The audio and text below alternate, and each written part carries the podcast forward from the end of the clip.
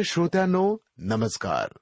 उपासना या कार्यक्रमामध्ये आपलं मनपूर्वक स्वागत. आपलं जीवन चांगलं शांतिमय असावं असं आम्हा प्रत्येकाला वाटतं.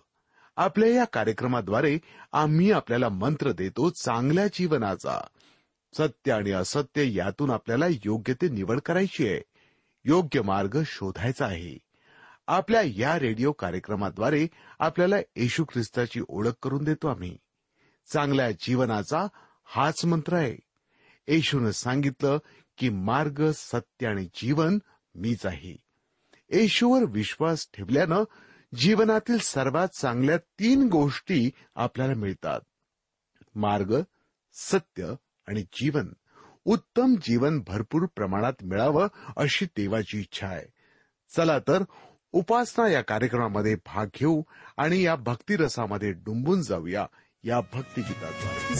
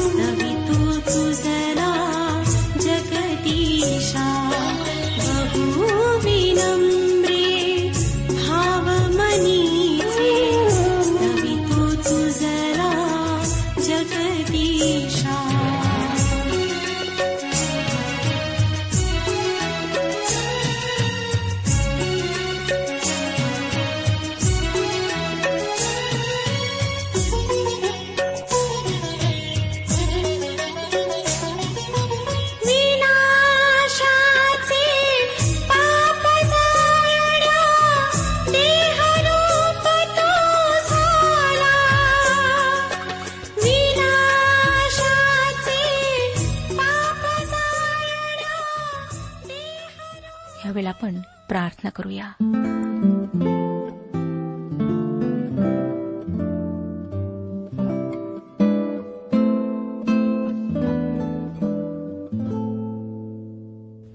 आमच्या जिवंत परमेश्वर पित्या तुझ्या पवित्र नावाला शतशः धन्यवाद देत तुझ्या नावाचं गौरव करीत आम्ही तुझ्या समक्ष येत आहोत. तू आमचा सांभाळ केलास तू आमचं मार्गदर्शन केलंस आमच्या सर्व गरजा तू पुरवल्यास म्हणून आम्ही तुझे आभारी आहोत. खरोखर प्रभू तू जर आमच्यासोबत नसतास तर आम्ही कधीच नाश होऊन गेलो असतो. आमच्यामध्ये कुठलीच योग्यता नाही की आम्ही तुझ्याजवळ यावं तुझं गौरव करावं तुझ्या नावाचा उच्चार करावा. परंतु तू आपल्या पवित्र प्रभू यशू ख्रिस्ताच्याद्वारे आपल्या पुत्राच्याद्वारे आमच्याकरिता ही संधी मिळवून दिलेली आहेस. आमच्याकरिता तू मार्ग उघडलेला आहेस. तूच आमचा आणि तुझा जो संबंध तुटलेला होता तो जुळून आणलेला आहेस. खरोखर प्रभू तू महान आहेस. तुझी जितकी स्तुती करावी तितकी कमीच आहे. ह्यावेळेला आमची तुझ्याजवळ नम्र प्रार्थना आहे की तू आम्हाला स्पर्श कर. आमच्यातील सर्व विकार तू दूर कर. आम्हाला शुद्ध आणि पवित्र असं हृदय दे. हो दे प्रभू की आमच्या जीवनाच्याद्वारे तुझंच गौरव व्हावं. आजच्या वचनाला आमच्याकरिता आशीर्वादित कर. ह्या वचनाच्याद्वारे आमच्याशी बोल. आम्ही स्वतःला तुझ्या पवित्र हातात सोपवित आहोत. आणि ही प्रार्थना आमचा तारणारा प्रभू यशू ख्रिस्त ह्याच्या पवित्र नावात मागत आहोत म्हणून तू ऐक. आमेन. श्रोत्यानो मागच्या कार्यक्रमात राजाचे पहिले पुस्तक ह्याच्या सातव्या अध्यायाच्या एकोणपन्नास वचनांपर्यंत आम्ही अध्ययन संपवले आहे. आज पन्नास आणि एकावन्न वचने मी आता आपणाकरिता वाचणार आहे. राजाचे पहिले पुस्तक सातवा अध्याय पन्नास आणि एकावन्न वचने पेले कात्री कटोरे चमचे व धूपदाने ही शुद्ध सोन्याची करविली होती. तसेच मंदिराचा अंतर्भाग म्हणजे परमपवित्र स्थान याच्या कवाडांची व मंदिराच्या म्हणजे पवित्र स्थानाच्या कवाडांची बिजागरे सोन्याची करविली होती. या प्रकारे परमेश्वराच्या मंदिराचे जे जे काम शलमोन राजाने हाती घेतले ते समाप्त झाले. नंतर आपला बाप दावीद याने समर्पिलेले सोने चांदी आणि पात्रे ही शलमोनाने आत आणून परमेश्वराच्या मंदिराच्या भांडारात ठेविले. श्रोत्यानो आपण पाहिलं होतं की कशा प्रकारे आम्हाला परमेश्वराच्या पवित्र उपस्थितीत येण्याकरिता स्वतःला तयार करायचे आहे? कशा प्रकारे आम्हाला त्याचे गौरव त्याला द्यायचे आहे? अनेकदा आम्ही त्याला आमच्या जीवनात इतके साधारण स्थान देतो की आम्ही त्याची पवित्रता त्याचे सामर्थ्य त्याचे गौरव विसरून जातो.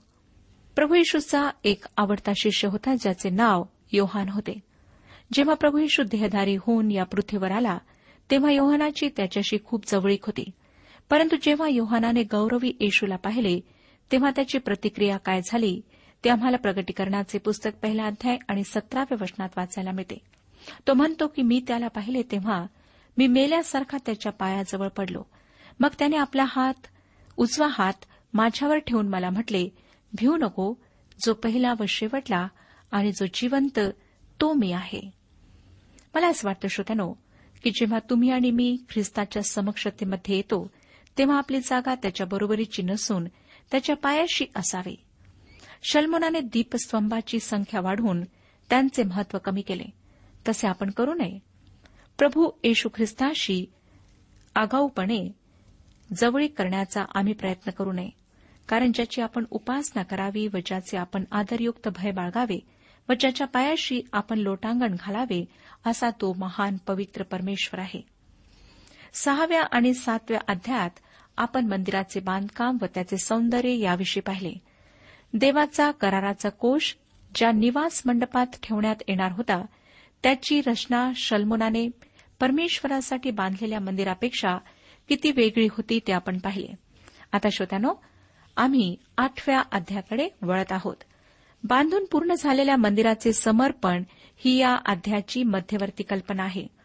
या अध्यायात आपण पाहतो की देवाचा कराराचा कोश या मंदिरात आणला जातो आणि देवाच्या शकेना गौरवाने ते मंदिर भरून जाते.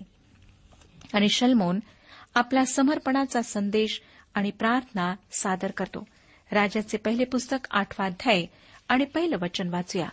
आठवा अध्याय पहिलं वचन मग शल्मोन राजाने परमेश्वराच्या कराराचा कोष दावीदपुरातून म्हणजे सियोनातून वरती आणावयासाठी इस्रायलाचे वडील जन वंशांचे सर्व मुख्य व सर्व पितृकुळांचे सरदार या शल्मोन राजाकडे एरुश्लेमेत जमा केले. देवाच्या कराराच्या कोशाच्या प्रतिष्ठापनेने ते मंदिर देवाच्या गौरवाने भरून गेले. आता आठवा अध्याय दहावं आणि अकरावं वचन आम्हाला पुढे सांगतं. आठवा अध्याय दहावं आणि अकरावं वचन.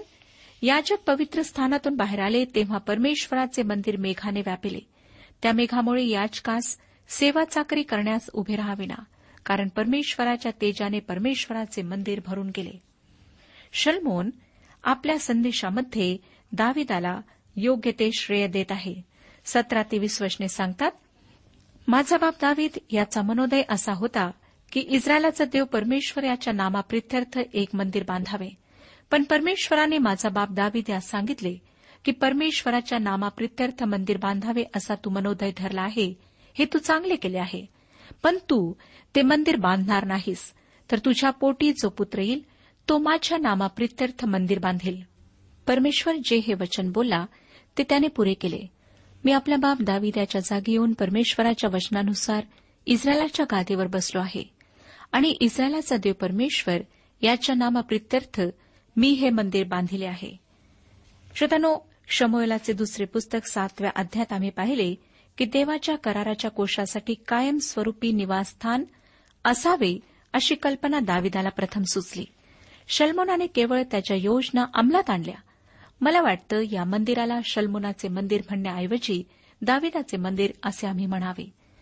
शल्मोन मंदिराच्या समर्पणाच्या प्रार्थनेत म्हणतो की हे मंदिर देवाच्या नावाचे राहण्याचे ठिकाण व्हावे. असे स्थान की ज्याद्वारे देवाचे लोक त्याच्यापर्यंत पोहोचू शकतील. म्हणजेच हे मंदिर देवाच्या लोकांचा त्याच्याजवळ पोहोचण्याचा मार्ग व्हावे. हे मूर्तीपूजक लोकांचे मंदिर नाही. जेथे मूर्ती असते किंवा नाही तेथे परमेश्वर राहतो. दावीद म्हणाला त्याप्रमाणे ते मंदिर देवाचे पदासन आहे. राजाचे पहिले पुस्तक आठवा अध्याय आणि सत्ताविसावं वचन पहा काय सांगतं? देव या भूतलावर खरोखर वास करील काय? आकाश व नभोमंडळ यात तुझा समावेश होणे नाही तर हे मंदिर मी बांधिले आहे यात तो कसा व्हावा?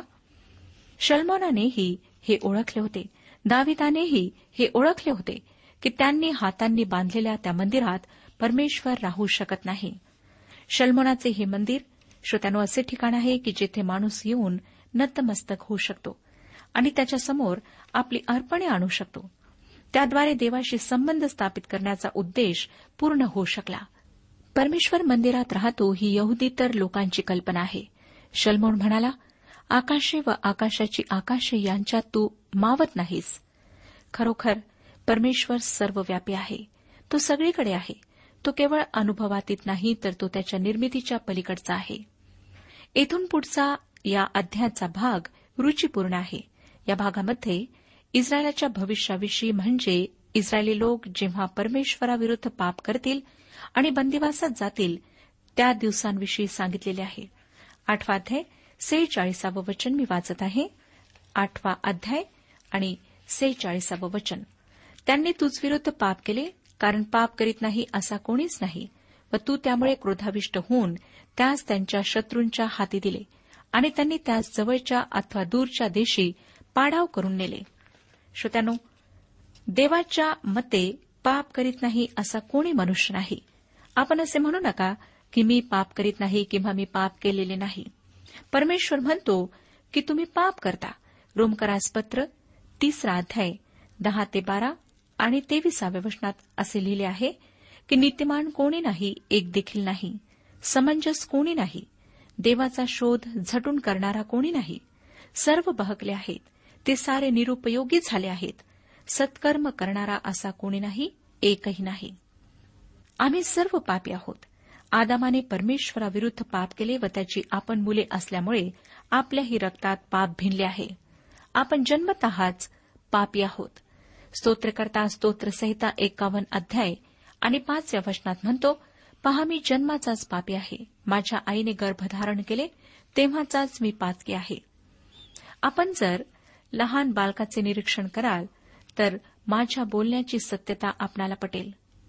लहान मुलांना खोटे बोलायला कोणी शिकवत नाही. लबाडी करण्याचे धडे त्यांना दिले जात नाहीत. स्वार्थी असण्याची आवश्यकता त्यांना त्यांच्या बाल्यावस्थेत कोणी शिकवत नाही. पण तरीही श्रोत्यानो लहान मुले किती खोटे बोलतात बऱ्याचदा लबाड्या करतात. स्वतःचे व दुसऱ्याचे ही जाणीवही त्यांच्यामध्ये सुरुवातीपासूनच असते होय ना? परमेश्वरासमोर लहान व मोठे असे कोणतेही पाप नाही. सर्व पापे त्याच्यासमोर पाप अशीच गणली जातात.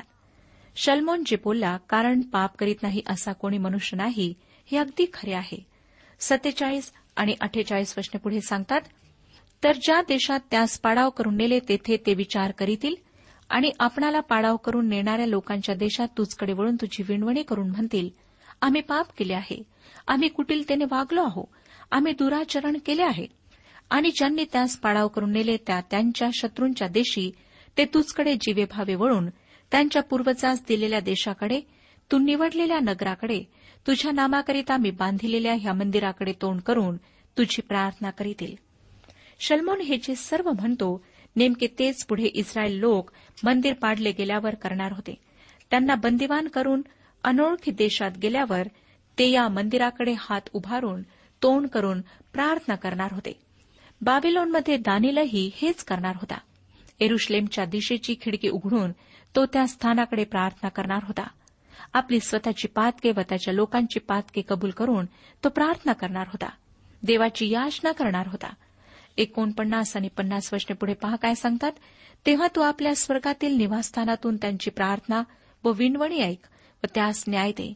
तुझ्या लोकांनी जे पाप तुझ्या विरुद्ध केले असेल व जे काही अपराध तुझ्या विरुद्ध केले असतील त्या सर्वांची त्या क्षमा करून त्यांचा पाडाव करणाऱ्यांच्या मनात दया उत्पन्न कर म्हणजे ते त्यांच्यावर दया करीतील. श्रोत्यानो आपण पाहूया की या प्रार्थनेचे उत्तर परमेश्वर देणार आहे. शल्मोनाने देवाकडे प्रार्थना पोचविण्याचे स्थान म्हणून मंदिर बांधले. ते अत्यंत सुशोभित व भव्य होते. आणि कोणी त्या मंदिराकडे पाहून देवाची आळवणी केली तर देवाने त्या प्रार्थना ऐकाव्यात अशी शलमुनाने देवाकडे मागणी केली.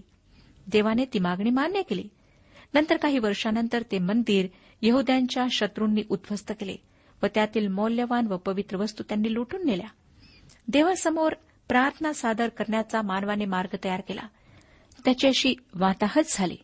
परंतु श्रोत्यानं तुम्हाला हे माहीत आहे का की आपण पापी असल्यामुळे आजही आपल्याला परमेश्वराच्या जवळ जाण्याची गरज आहे? आणि त्याच्याजवळ जाण्याचा मार्ग शल्मोन किंवा दुसऱ्या कोणी मानवी राजाने उपलब्ध करून दिलेला नाही. तर खुद्द परमेश्वरानेच ते स्थान तो मार्ग उपलब्ध करून दिला आहे. तो मार्ग म्हणजे प्रभू येशू ख्रिस्त होय. आमच्या पापांमुळे श्रोत्यानो परमेश्वरामध्ये व आमच्यामध्ये एक प्रचंड दरार निर्माण झाली. कारण परमेश्वर अत्यंत पवित्र आहे आणि आम्ही अत्यंत पापी आहोत. परमेश्वर पवित्र असल्यामुळे आपण त्याच्यासमोर एक क्षण देखील उभे राहू शकणार नाही. म्हणून परमेश्वराने आपल्या एकुलत्या एक पुत्राला या पृथ्वीवर पाठवले. तो देहधारी होऊन या जगात आला. आमच्यासारखा तो मानव झाला. देवाला हवे असलेले पवित्र जीवन त्याने जगून दाखविले. एवढेच नव्हे तर संपूर्ण जगाचे पाप त्याने स्वतःवर घेतले. तो जगाच्या पापांसाठी वधस्तंभावर मरण पावला. त्यामुळे मानवाच्या पापमुक्तीची किंमत परमेश्वराजवळ भरून देण्यात आली. त्याच्या म्हणजेच प्रभू येशूच्या या अपूर्व मध्यस्थीमुळे मानवाचा परमेश्वराकडे जाण्याचा मार्ग मोकळा झाला. केवढी आनंदाची बातमी आहे ही. की थेट देवाकडे पोहोचण्याचा मार्ग आज या क्षणी आमच्यासमोर उपलब्ध आहे. या मार्गाद्वारे आपण जाऊ तर परमेश्वर आपल्याला केवळ संकटमुक्तच करीत नाही तर मुख्य म्हणजे पापांपासून मुक्त करतो. आणि त्याही सोबत सार्वकालिक जीवनाची आशा देऊन आपले मृत्यूचे भयही दूर करतो. प्रभू येशू म्हणतो योहान कृषभवर्तमान अकरावाध्याय आणि पंचवीसाव्या वचनात की पुनरुत्थान व जीवन मीच आहे. जो माझ्यावर विश्वास ठेवितो तो मेला असला तरी जगेल. योहान कृष्णवर्तमान चौदावा अध्याय चौथ्या वचनात तो म्हणतो मी जातो तिकडचा मार्ग तुम्हाला ठाऊक आहे. नंतर आम्हाला दिसतो श्रोतानो की शल्मोनाने अशा प्रकारे आपली प्रार्थना संपवली. आठवाध्याय चौपन्न वचन. शल्मोनाने आकाशाकडे हात पसरून व परमेश्वराच्या वेदीसमोर गुडघे टेकून ही सर्व प्रार्थना व विनवणी परमेश्वरापाशी करण्याचे संपल्यावर तो तिथून उठला. प्रार्थनेसाठी आपल्या शरीराची ढब काय असावी याविषयी श्रोता मला नेहमीच प्रश्न विचारतात. आम्ही प्रार्थना गुडघ्यांवर होऊन करावी किंवा उभे राहावे की परमेश्वरासमोर पालथे पडावे? श्रोतानो शल्मोनाने प्रार्थना करताना गुडघे टेकले होते. प्रार्थना करताना एकच विशिष्ट शारीरिक ढब असणे आवश्यक नाही. कोणत्याही स्थितीमध्ये आम्ही प्रार्थना करू शकतो. या ठिकाणी गुडघे टेकण्याचा उल्लेख केलेला आहे असं मला वाटतं. प्रसिद्ध लेखक विक्टर ह्युगो असे म्हणाले की शरीराची कोणतीही स्थिती असली तरी आत्मा बऱ्याचदा गुडघ्यावर टेकतो.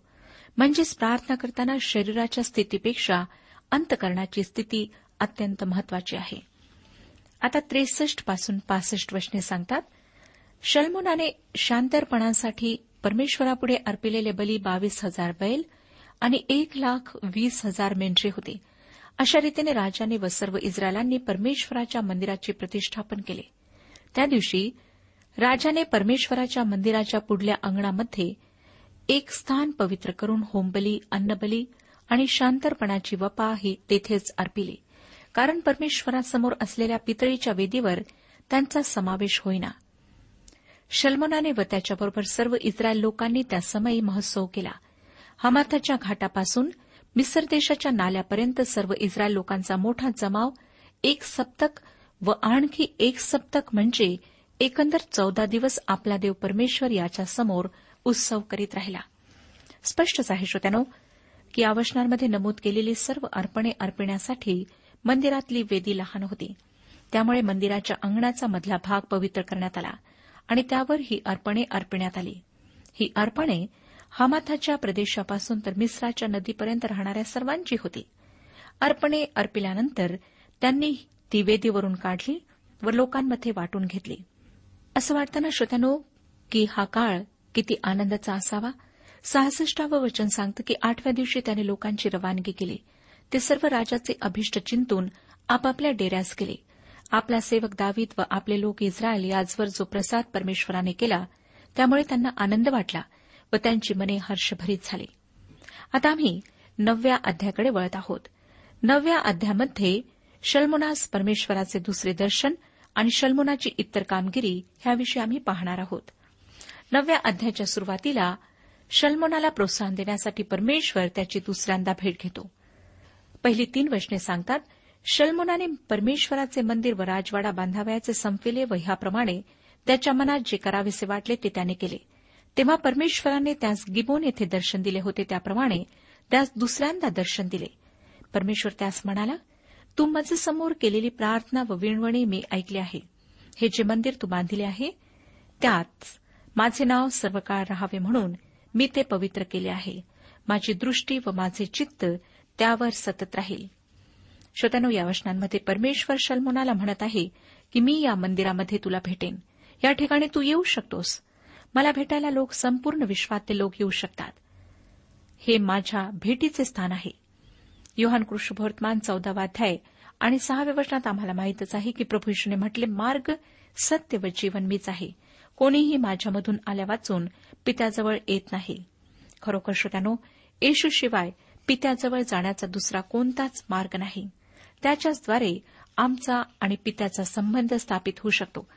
चौथं वचन तू आपला बाप दावीद याच्याप्रमाणे खऱ्या मनाने व सरळतेने माझ्या समक्ष चालशील माझ्या सर्व आज्ञांप्रमाणे वागशील आणि माझे नियम व निर्णय पाळशील.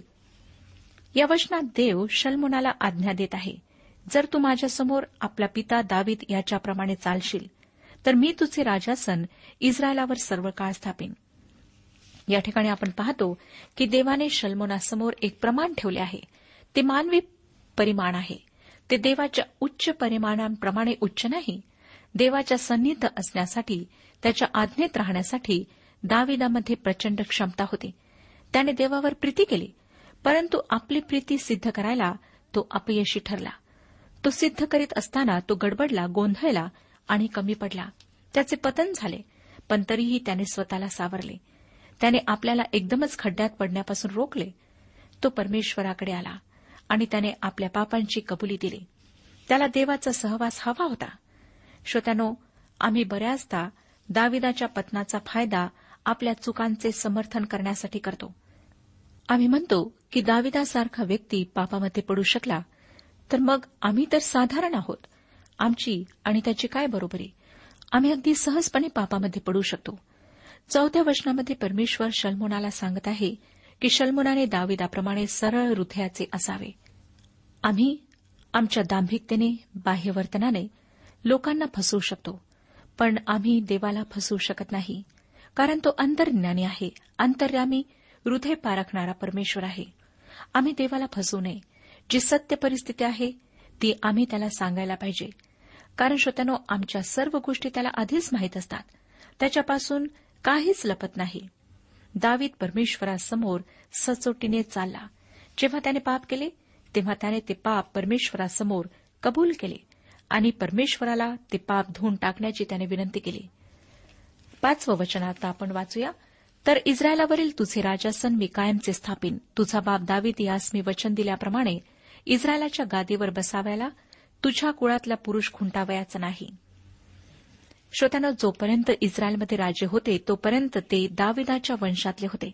त्याच्याच वंशातला आजही एक राजा आहे. ज्याच्या खिळ्यांच्या जखमा असलेल्या हातामध्ये संपूर्ण विश्वाचा राजदंड आहे. हा राजा म्हणजे पुनरुत्थित प्रभू यशू ख्रिस्त. पवित्र शास्त्र आम्हाला सांगते की आपल्या पुनरुत्थानानंतर चाळीस दिवस त्याने लोकांना दर्शन दिले व मरण सोसल्यानंतरही जिवंत झालो असे त्याने त्यांना पटवून दिले. आणि आता तो स्वर्गीय पित्याच्या उजवीकडे आसनस्थ झाला आहे. तो पुन्हा येणार आहे व तो येईल तेव्हा तो जिवंतांचा आणि मेलेल्यांचा न्याय करणार आहे. आपले राज्य तो या पृथ्वीवर प्रस्थापित करणार आहे. त्याच्या राज्याचा अंत होणार नाही. त्याच्या राज्यामध्ये दुःख पाप व मरण असणार नाही.